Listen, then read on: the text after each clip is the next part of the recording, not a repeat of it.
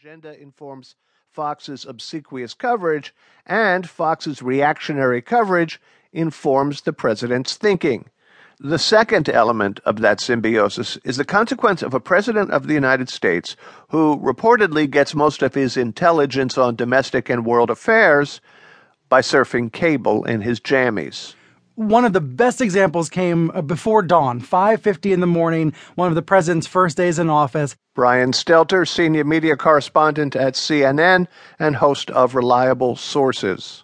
He's watching a segment on the Fox and Friends First show about Chelsea Manning being critical of President Obama. And a new article for The Guardian, the disgraced former Army private is slamming Obama as a weak leader with few permanent accomplishments. The banner on the bottom of the screen said, ungrateful traitor. Uh, there's no subtlety on Fox News. So 14 minutes later, those are the exact words the president is using on Twitter. He tweeted, quote, ungrateful traitor. Chelsea Manning, who never should have been released from prison, is now calling President Obama a weak leader terrible. And we see this time and time again from Fox and Friends first at 5:50 a.m. all the way to the O'Reilly Factor and Tucker Carlson and Sean Hannity at night. Well, you know, the coincidences happen, but sure, some of the president's tweets it's hard to determine what channel he was watching and exactly what he saw, but then there are times it's very clear.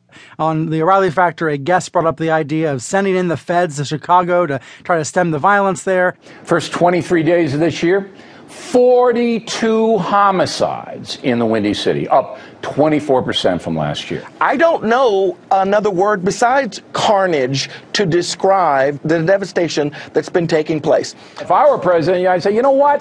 For the next month, we're going to have the guard in these neighborhoods to stop this you know, within an hour, the president's tweeting the same statistics and suggesting the same idea, making the same threat. The tweet reading If Chicago doesn't fix the horrible carnage going on with 42 killings, up 24%, I will send in the feds. This is the kind of uh, demonstration of President Trump watching cable news and reacting to it in real time that we've never seen from a president. We're speaking on Thursday. The week began with an assertion by the president at a campaign rally where he said this You look at what's happening in Germany. You look at what's happening last night in Sweden. Sweden. Who would believe this? Sweden. Now, that was odd because there were certain parties who were unaware of anything untoward happening in Sweden, and that includes a party called Sweden. they, they were at a loss to understand what Trump was referring to, but you know exactly what he was referring to. Tucker Carlson, 9 p.m. Friday night. Tucker Carlson had interviewed a conservative filmmaker who went to Sweden trying to investigate uh, what he says is a surge in violence caused by refugees and migrants in the country. Perhaps no nation on earth is more committed to accepting foreign migrants and refugees in Sweden. There was an absolute surge in both gun violence and rape in Sweden once yes. they began this open door policy. Now, our own State Department and other government sources, as well as Swedish government sources, contradict a lot of what this filmmaker was saying. But the president was receiving his information from that Fox News segment and then strangely referring to last night in Sweden when what he meant was last night on Fox News when I heard about Sweden. What's happening here? Uh, what we are seeing is a pro Trump channel. And there is this walkie talkie effect that you're describing between them. Uh, when the president says something that's false, you're not going to hear as much about that on Fox News as you are from other corners of the media. But I would tell you, the Murdochs who own Fox would disagree with that sentence. They would say, no, that's not what we are. We're not pro Trump. We are a right leaning channel holding Trump accountable from the right. And Bob, I'm trying to find examples of that because that's going to be a big story. If if Fox News really is there to hold the president accountable from the right, then that's going to make for some compelling television.